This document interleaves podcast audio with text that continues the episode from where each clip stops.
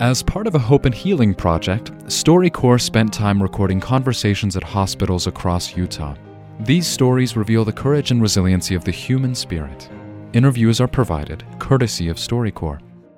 While driving home from her job at a Utah hospital just after midnight in March 2018, Stephanie Dickey saw a car burning on the side of the road. Here, she talks with her sister, Kirsten Meng, about that night.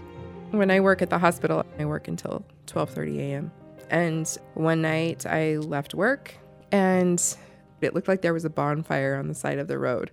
And as I got closer, I realized that there was a car that was on fire on the side of the road. It had crashed into a tree, and there was a woman that was standing outside the car on the phone.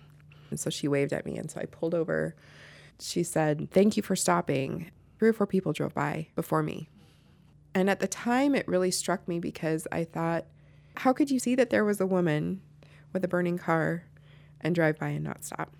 I thought she was the one who'd been in the car, but she said, "There's someone in the car." And just as she said that, I could hear movement, and he started to moan. The entire front of the car was in flames. All the windows were gone because of the crash.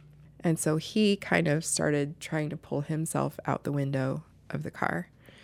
We needed to get him out, but what if I get close enough to this car and then something happens? But she ran forward and grabbed onto his jacket and his sleeves and helped pull him out of the car, and he just kind of dropped onto the ground outside the car, and it was completely becoming engulfed at that point. And so I was like, we have to get him away from the car. So we grabbed arms and legs and dragged him far enough away that we felt okay about it. And there was another guy that at that point pulled up and helped me pick him up, and we carried him across a driveway and onto the grass on the side of a road. And that's when the ambulances and the fire truck started to show up and started taking care of him and ripped all of his clothes off, and they got him loaded in an ambulance and took off. And there were like a couple of small explosions, and every time that happened, we were so on edge. That's only natural, I would assume. Did you feel shaky coming down off the adrenaline or anything like that? Absolutely. When I was in my car, I couldn't stop shaking, and I couldn't get warm.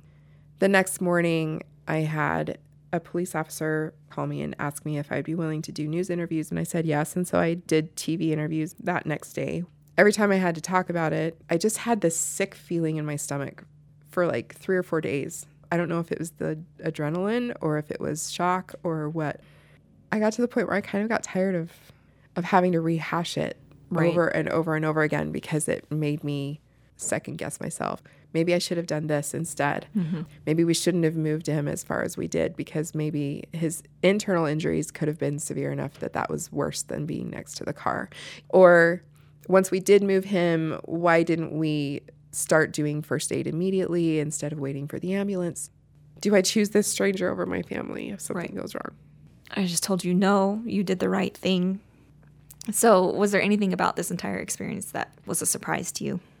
I've come to think that if someone drove by that accident, I shouldn't judge them by that one act. What if they physically couldn't stop? Yeah. What if they were afraid or may have just not been able to deal with that? Right. There's a security guard that I work with. He's great and I love him. But for 3 or 4 weeks after the accident, he would sing, you know, the Foo Fighters song, "There Goes My Hero." Right. I was like, ha, ha, ha, but please stop. Because I didn't consider myself to be a hero. I just did what you should do.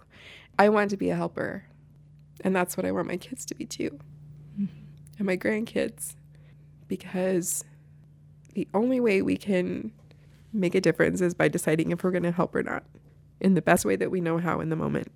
I'm not like that all the time, but that's my intent, and it doesn't have to be big acts. Small acts of kindness and love can be just as important. That was Stephanie Dickey talking with her sister, Kirsten Meng. Their story and other segments of the StoryCorps Hope and Healing Project on Utah Public Radio can be heard online at upr.org.